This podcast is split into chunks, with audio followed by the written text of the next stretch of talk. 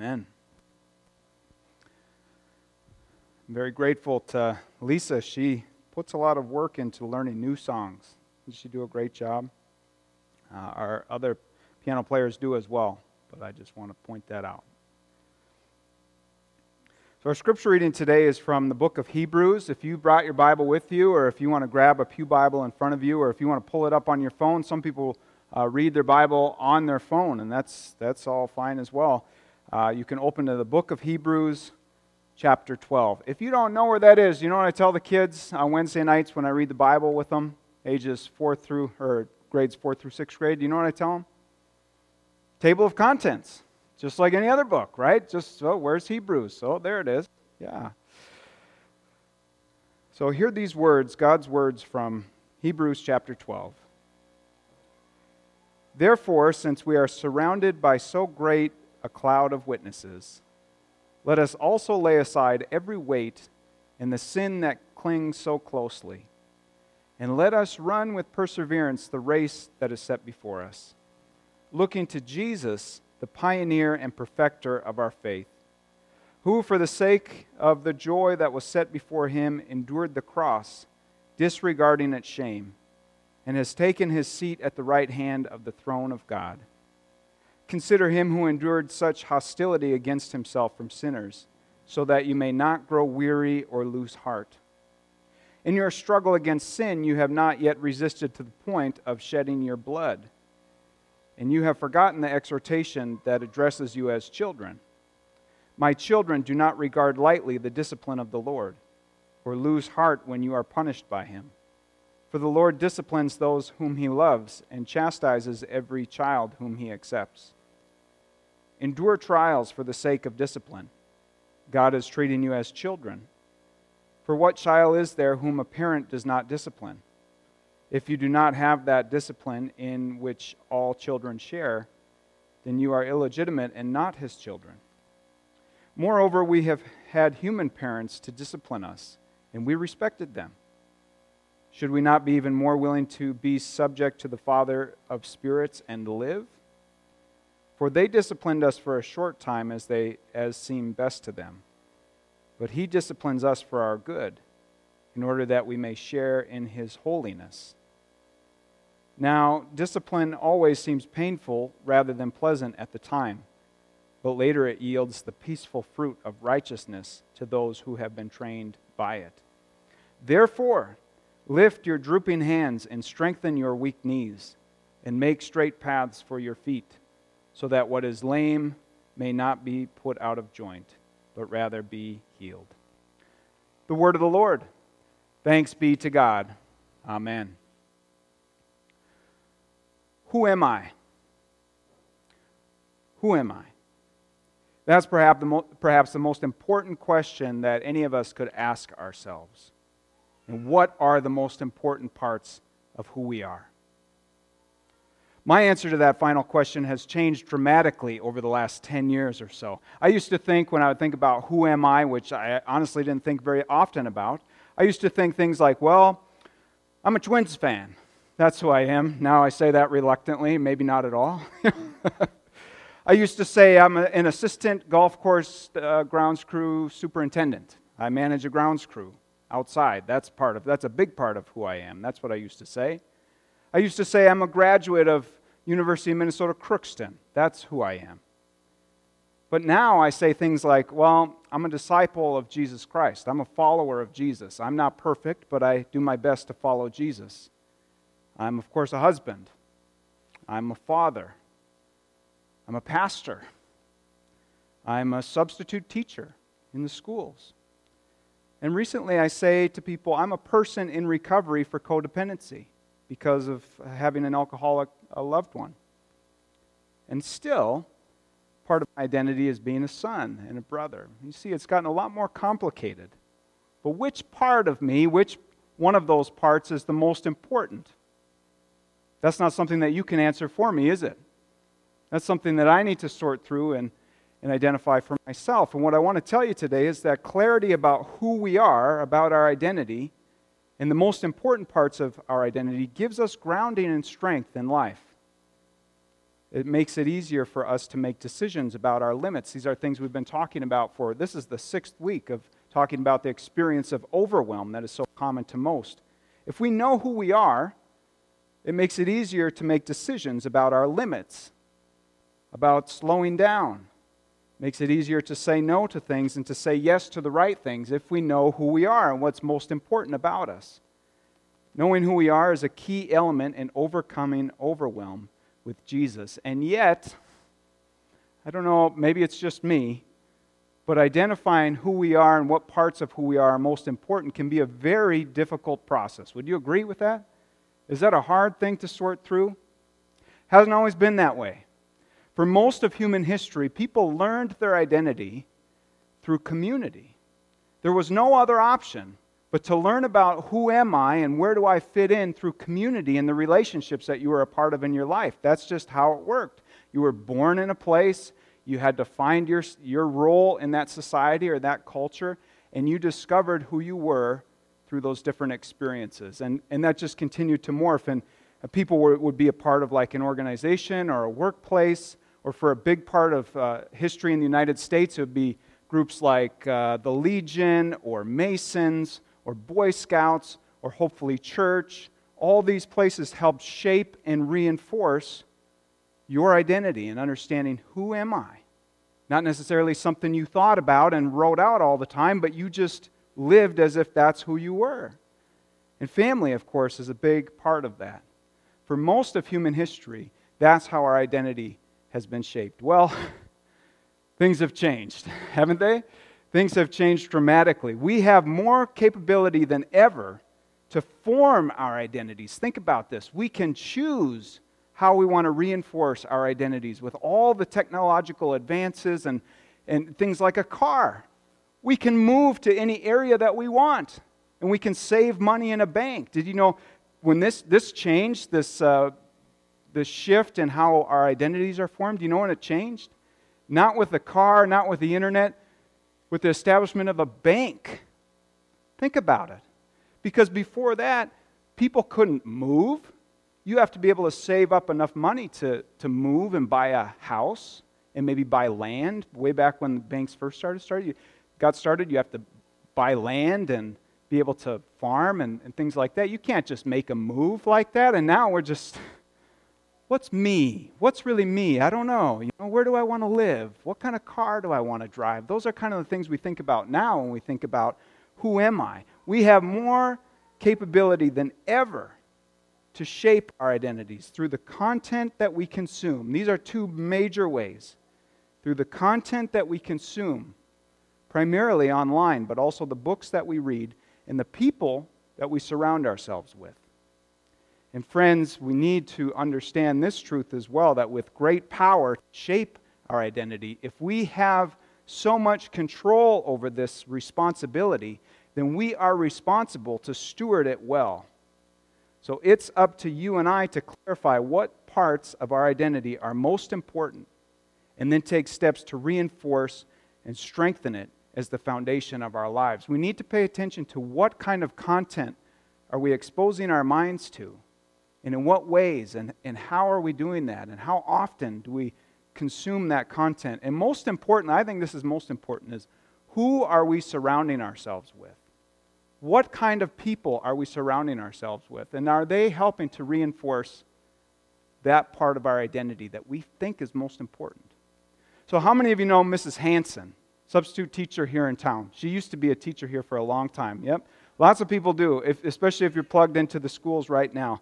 Mrs. Hanson subs all the time, and she told one of the kids as part of our congregation, she told the class that day, surround your people, surround yourself with people that you want to be like. Amen, Mrs. Hanson. Nailed it. That's that if there's one thing that you could take away from this message today, it's that fundamental principle. Surround yourself with people that you want to become like. Sounds pretty good. It's not always that easy, is it? Sometimes the people in our lives don't want us to change. So, as we're changing, say you're coming to the church and you're growing in faith and, and you're breaking free from old things that used to keep you down, if you start to change and you start to really become your true self in Jesus, that's unnerving for the people around you. Because if we're in a relationship and I start to change uh, like a lot and like really just growing confidence and clarity about who I am and I feel comforted by God and you know I'm just feeling really healthy in all kinds of ways. That's going to put pressure I'm picking on you, Deb. that's going to put pressure on you because now we have to find the new foundation for our relationship. So it's really challenging. Actually, that's the kind of resistance that we come across when we're trying to make any change in our life. Right now, I'm trying not to eat sugar. And you know what? When I turn down a dessert, I get, oh. because now it's like, you know, I don't, no offense, you know, I just want to fit into my pants. I don't want to have to buy new pants. It's as simple as that. But anytime we change, it, it kind of reflects back to the other person something about themselves. And most of us don't like change. I don't like change, but that's just the reality. So we have to put, surround ourselves with people who will reinforce those things that we are saying are most important about ourselves. It's super hard. It's hard with family and with old friends. Sometimes, don't you wish that maybe there's a person in your family that you're like, yep, I definitely I have it in my mind right now. That person is not helpful. Anytime that I'm wanting to change, they're just trying to push me back into the old me. You would, wouldn't you like to just say, bye bye? just saying, right? Because some, for some people, it is so hard and they're so important. This is an important point, uh, point to make. We love them so much, and they're so important to us that we can't imagine not having them in our lives, right? But yet, it's so frustrating when they just can't accept that we've changed and we've become a new person. And so, I have a really practical example of this from uh, one of my friendships, a, a lifelong friend that has, was really close to me during times where I did a lot of things that I regret, a lot of those things that I uh, have shared with you. When I failed out of school and when I drank way too much and just had a lot of issues in my life. And we were really close at that time, and over the summer, he was making jokes while we were together that were referencing that time when we were, you know, bumming around together. And I was really at first kind of offended, you know, like, of all the things we could talk about, why are you making jokes about the old Chad from like close to 20 years ago? You know, why are you trying to reinforce that part of my identity? And it's because he hasn't grown in the same way that I have. You know, he's not changed. And so for him, it's uncomfortable to talk about the parts of me that I'm most proud of now. Let's make jokes. I'm fine with jokes. You want to tease me, but, you know, please make jokes about my life now that don't stir up guilt and shame from my past that I know I'm forgiven for in, in Christ Jesus. But I would like to be around people who reinforce the identity of you're a person who loves the Lord and is seeking after the Lord. You're a person who is committed to being a good father. And I, Gina, good father? I think so. Yeah, I, I try. You know, I try like the rest of us guys. I try. you know, I'm a substitute teacher. I'm a person who's giving my heart to the recovery community. That's who I am now. So make jokes all day long about that kind of stuff. But it's a good example that I wanted to share with you today because sometimes people are like that in our life. It does not mean that they don't love us. It does not mean that we don't love them, clearly. I choose to be around th- that friend and other people in my life who it's hard. But we have to acknowledge that that's just the reality, that for some reason or another, maybe they're stuck, maybe they're overwhelmed, maybe they're comfortable, they're just not super excited about the new person that you're becoming. The only way that I could see this clarity, this contrast with this friend who I'm talking about today, is because I had a contrast in my life. Now, because of the commitments that I've made to growing in faith and being a part of the recovery community, stepping out in faith to be a substitute teacher, I have contrasts in my life about who I am. I know I can spot it a mile away that that's not who I am. And it, it wasn't so much that I was defeated by that, I just noticed what was happening. It's because now I have people in my life who reinforce this identity as being a disciple of Jesus Christ. And I'm reminded of that identity every time that we share our life together. we say what's going on in our life and we pray for one another. And I'm reminded that this is who I am.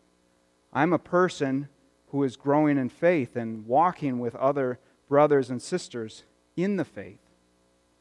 I'm reminded of what God is doing in my life.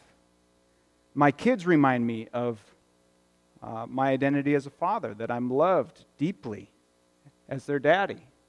When they leave me little notes, they draw me little pictures, and they write as best they can, you know, dad or whatever, and they make little stick figures and whatever. And every time I see one, it's not just that it's nice, it is nice that they do that, but it just reminds me that you're doing a good job. And this is the most important, one of the most important parts of who you are. Most importantly, these moments and these people are a means of receiving God's grace, of actually receiving God's grace and seeing that my truest identity, my truest identity, and what I want to tell you today is this is your truest identity, is that you are a person loved by Jesus Christ. That's your truest identity. In Colossians chapter 3, we read, Those are who, who are in Christ, who are disciples, uh, following Jesus, abiding with Jesus. We read in Colossians, as God's chosen ones, holy and beloved. That's who you are. When we're baptized, when we're seeking after Jesus, that's who we become as are people who are loved by God deeply and in every part of our lives. And so surrounding ourselves with people who remind us of this truth is essential for overcoming overwhelm. It's essential. We must believe that God loves us no matter what is happening in our lives. We must believe that and that others are watching out for us. They've got our back. And that our current circumstances, no matter what they are, no matter how good they are, no matter how poor they are, they don't define us. They don't say who we really are.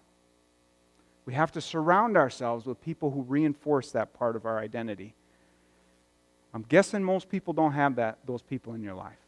Because I've heard from a lot of you one on one just say, that's not the kind of relationships that I have. That's okay. But it's helpful to sort out the different parts of your identity and think about who or what reinforces those parts. So you might be wondering, what's this chicken scratch design up here? what on earth? Isn't this All Saints' Day? Shouldn't it be something beautiful? This is. It's just my own form of beauty. Here's the different parts of an average person's identity, okay? This is how you can visualize it. So, for some, uh, everybody here, most people here, church member or church attender. That's when you think of who am I, that might come to mind. Uh, hopefully, community member. You think I'm a member of Lake Crystal, Mankato, or Nicollet. Uh, sports, big part of my identity. I'm a coach. I'm a, a Vikings fan. I know. Sorry, you know. I do offer counseling. Just saying.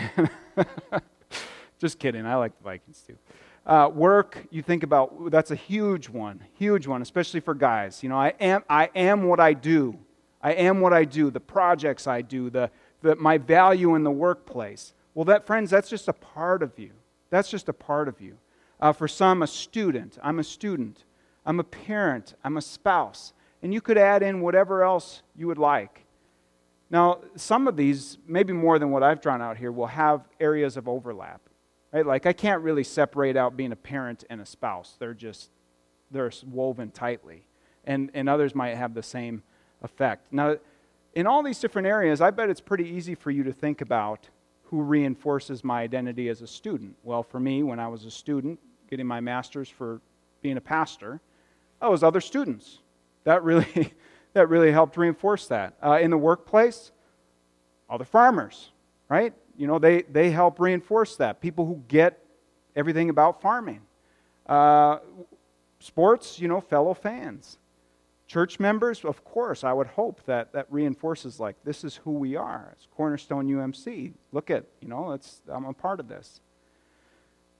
Now, the harder one is when we say disciple. Person who is committing their life to Jesus and opening themselves to understand God's truth and then and understand who God is and, and grow in relationship with God, grow in grace.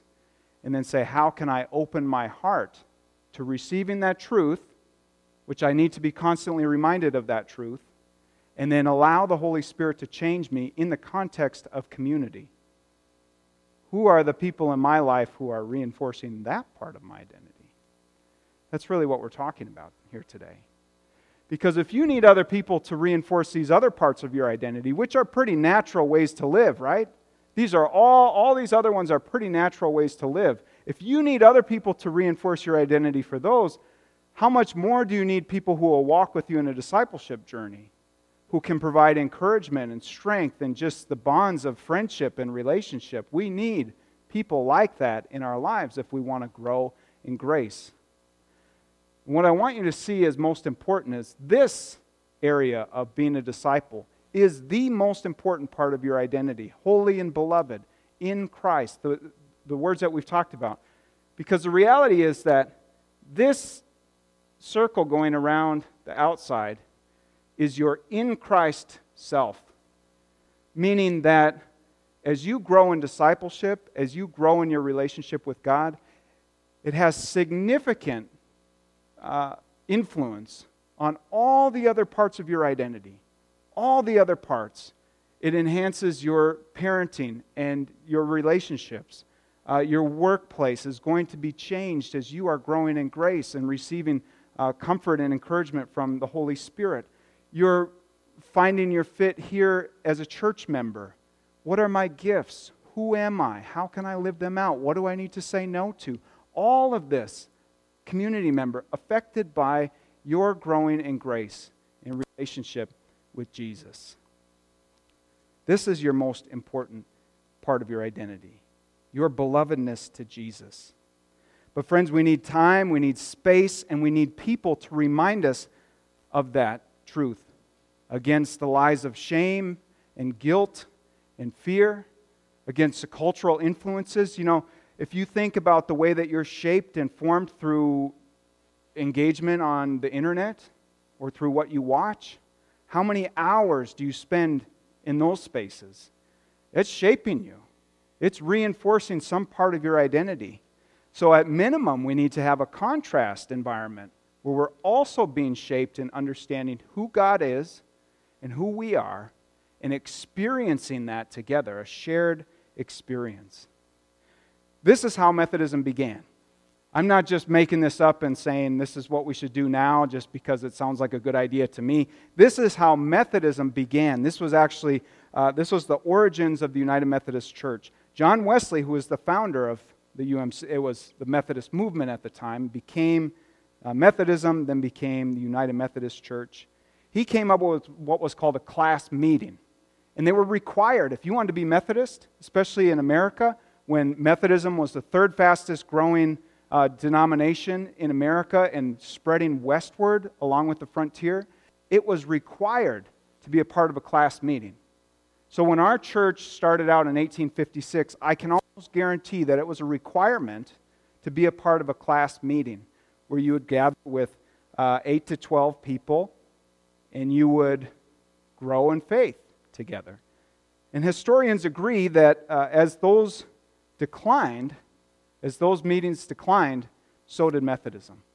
It started. And that the, the presence of those meetings were actually the main reason that Methodists grew as a denomination.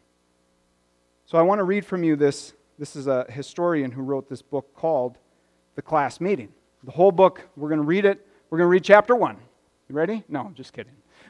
You're like, it's already long. This is good. And this is probably, this might be the most important sermon that I'll share with you for an entire year.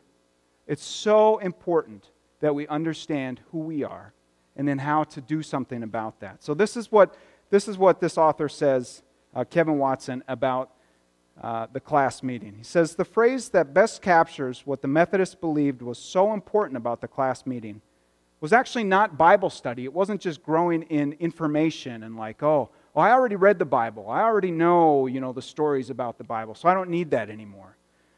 No, the most important thing was watching over one another in love.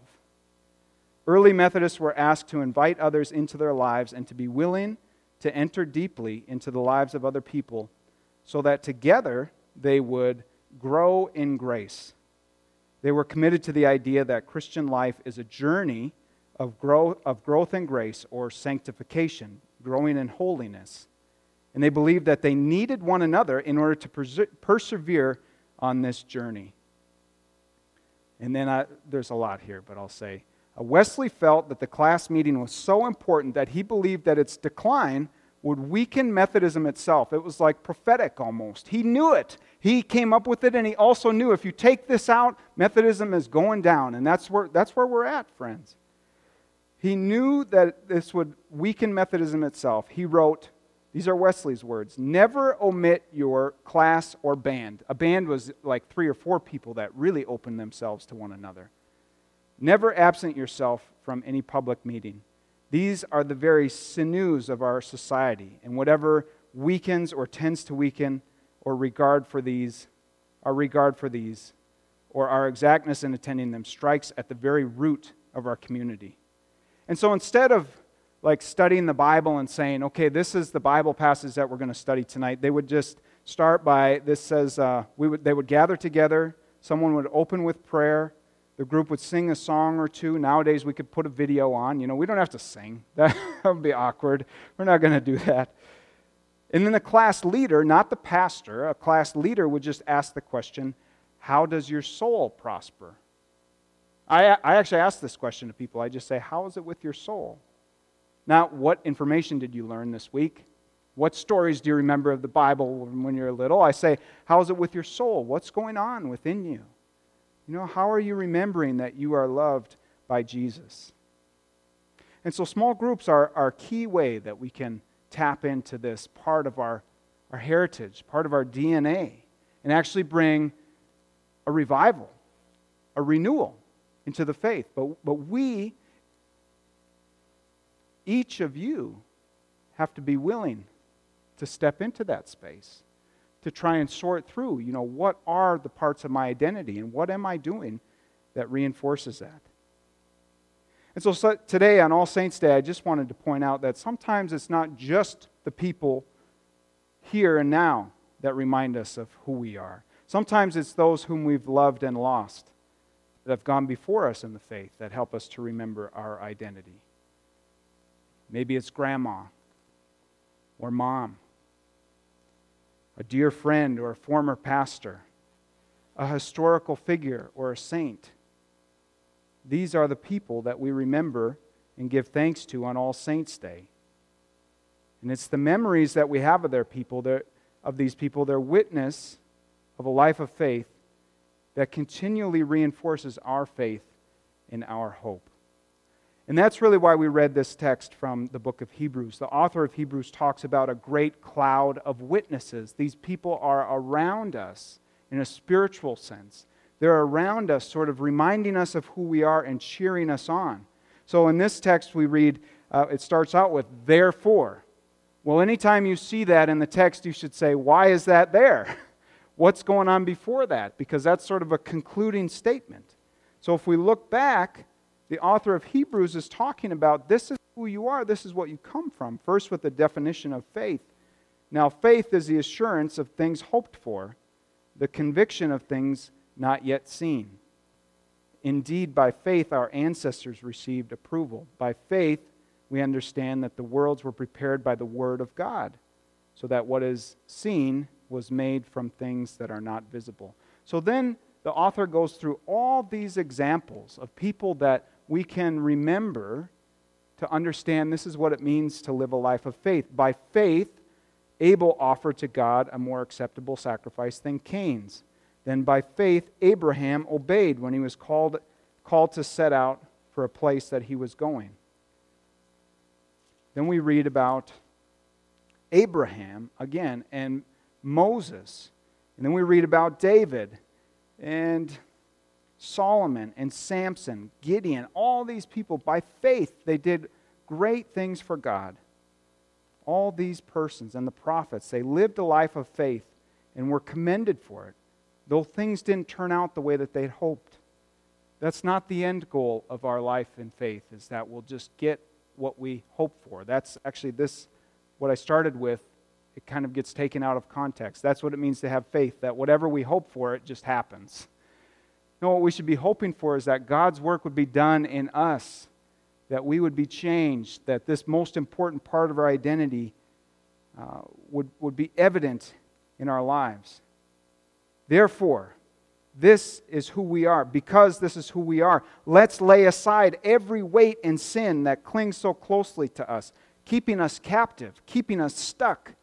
Let's run the race with perseverance. Let's continue to look to Jesus, who is the pioneer and perfecter of our faith and identity. And consider Jesus and what he did for you, so that you may not grow weary or lose heart. In other words, remember who you are so that you can so that you're not overcome by overwhelm. Friends, each of us must make a decision, choice to surround ourselves with people who reinforce this most important part of our identity, just like Mrs. Nancy said. who are those people in your life? What are those steps that you could take in this direction? I know we have lots of, we have growing opportunities within our church, different small groups. I'm going to share those in a few minutes in announcements. What are those memories of past saints that you can remember and think of? Yeah, those people, I remember grandpa. Hopefully, you remember a grandpa who read the Bible or led you in prayer, or grandma, or mom, or dad.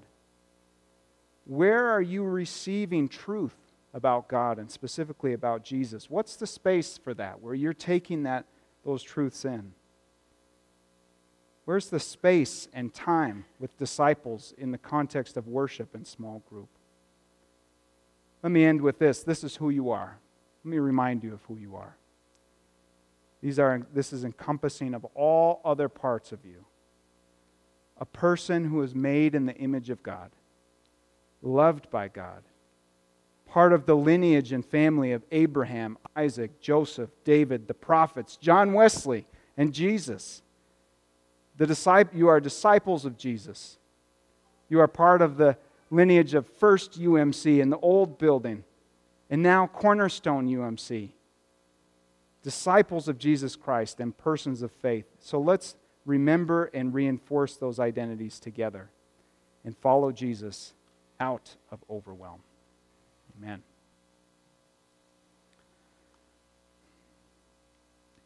I'd like to take just uh, 30 seconds